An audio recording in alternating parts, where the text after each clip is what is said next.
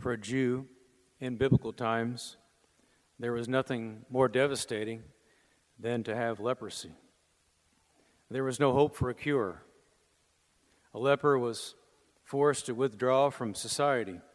That meant bidding farewell, farewell to your family and friends and, and even to one's livelihood. It was like a living death. So today we hear a little bit about that from the book of Leviticus, one of the hard books to read in the Bible, actually. It says, The one who bears the sore of leprosy shall cry out, Unclean, unclean, and he shall dwell apart, making his abode outside the camp. Despite all this, this man in the gospel today has confidence in Jesus when he approached him. And we hear what happens. Jesus isn't worried. He breaks all the rules. You can't touch someone who has leprosy. Jesus can. And he does. And the man is healed miraculously. But the point of the gospel this evening isn't so much about that man all those years ago. We know that. The gospel is about us. We don't look like lepers on the outside, but our leprosy is internal. Our leprosy is the leprosy of sin, something we don't like to talk about. Not a lot of homilies on sin, not real popular topic, really. I'm sure you all are excited. I'm just getting you riled up for Lent, actually. It's right around the corner, so we might as well get into it early. But sin, for us, it does what leprosy did for people. If we think of it that way, it separates us from others, and it causes us to feel that way separated from God and from others. If we're honest, we'd have to admit that's true. Sin does that to us, it separates us from God and others. Our problem is, though, that we can hide our leprosy. You know, lepers back then, they couldn't hide any of that because it's on your body, on the outside. But us, we can walk around and act like everything's fine, while all the while struggling with our internal leprosy, our hidden leprosy.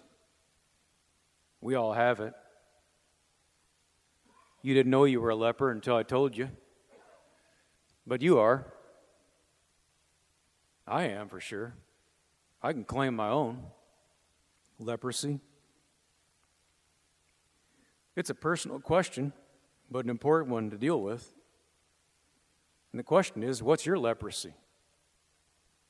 I'm sure, again, you came tonight hoping I'd ask you that. Is it anger or jealousy?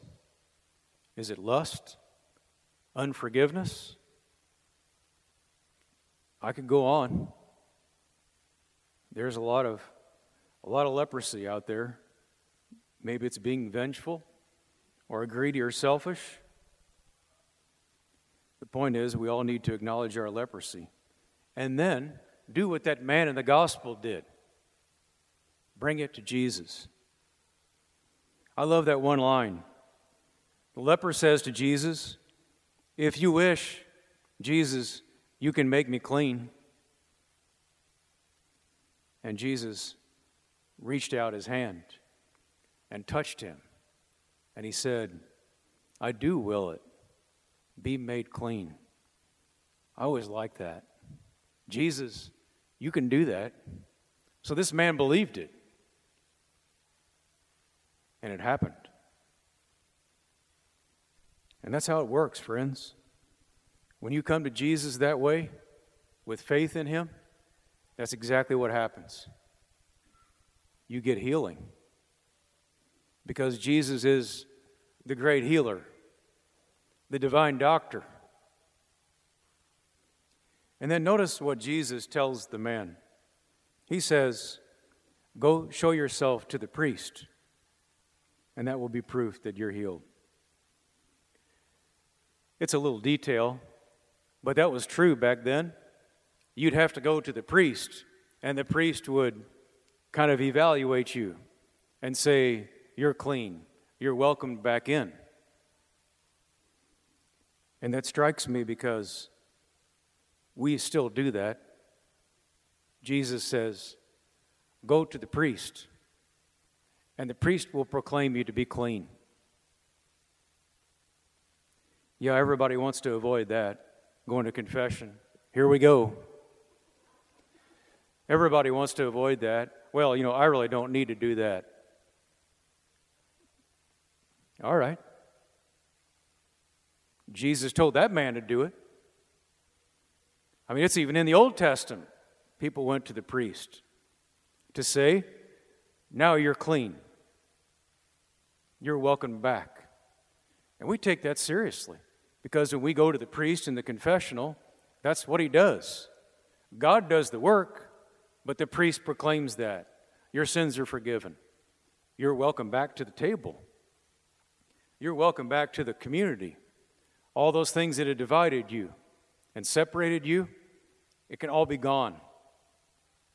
And so Jesus wants you to go to the priest and be proclaimed clean again.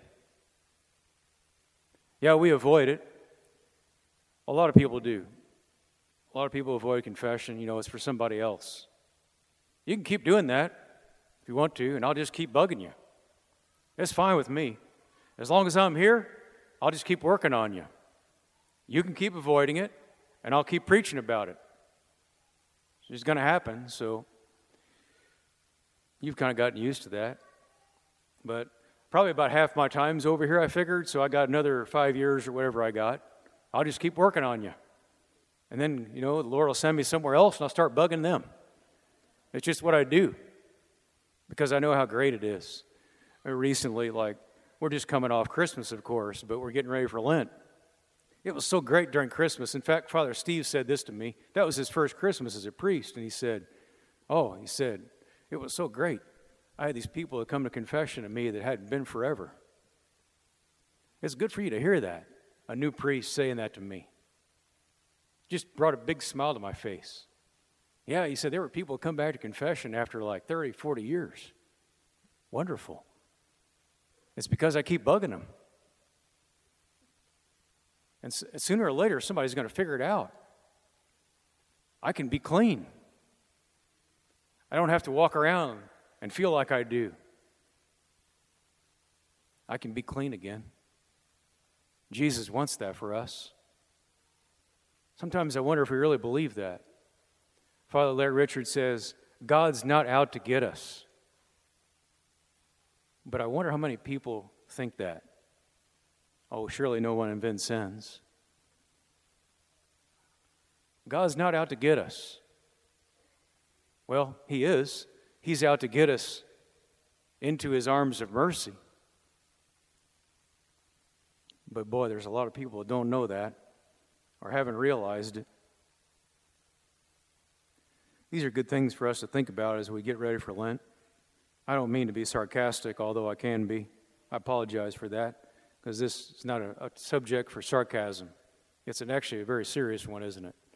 Dealing with our leprosy, our sin, and not trying to avoid it. We can do that. We can walk around and act like everything's fine. But it's not. I mean, things aren't fine in this world. We all sin and struggle I do. A lot. So the point tonight is that we need to do what the man in the gospel did. We need to bring ourselves to Jesus. And we know how we'll get treated by him, just like that man did. Jesus isn't afraid of sinners. He's not afraid of becoming unclean. He's all powerful. And he wants you to know that. Sometimes our problem, friends, is that we want to hang on to our sins. Let's be honest. We do. Sometimes we're just comfortable with them. No, I'll just keep them. God doesn't want to keep us there. He wants us to be whole. He wants us to be declared clean again. And I hope that you'll come to realize how great that is. Somebody will this Lent. Somebody will come back to confession after a long time and will rejoice. The Lord will rejoice greatly that He's been able to declare someone clean again. One last thought. Notice what happens to the man after he's declared clean. Jesus said, Don't go and tell a bunch of people about that. Yeah, right. I mean, really? You just cured my leprosy. I'm not going to tell anybody? So he goes and starts telling everybody. I mean, who wouldn't? I guess my thought about that is it would be nice if we shared with others how great it is to be part of this church, how great it is to go to confession and be declared clean. It would be nice if we would tell people about that and not keep it to yourself. I mean, really, friends, that's why I'm here. I'm here because I came to know how great Jesus and His mercy is. And God called me to want to share it with you. But you're the ones. There's more of you than me.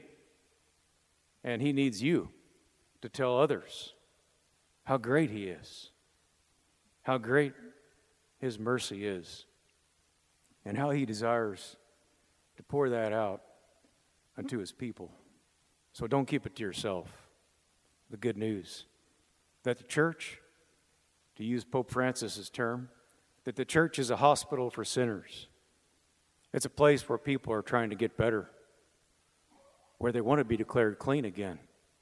Because when someone's clean, their life is different.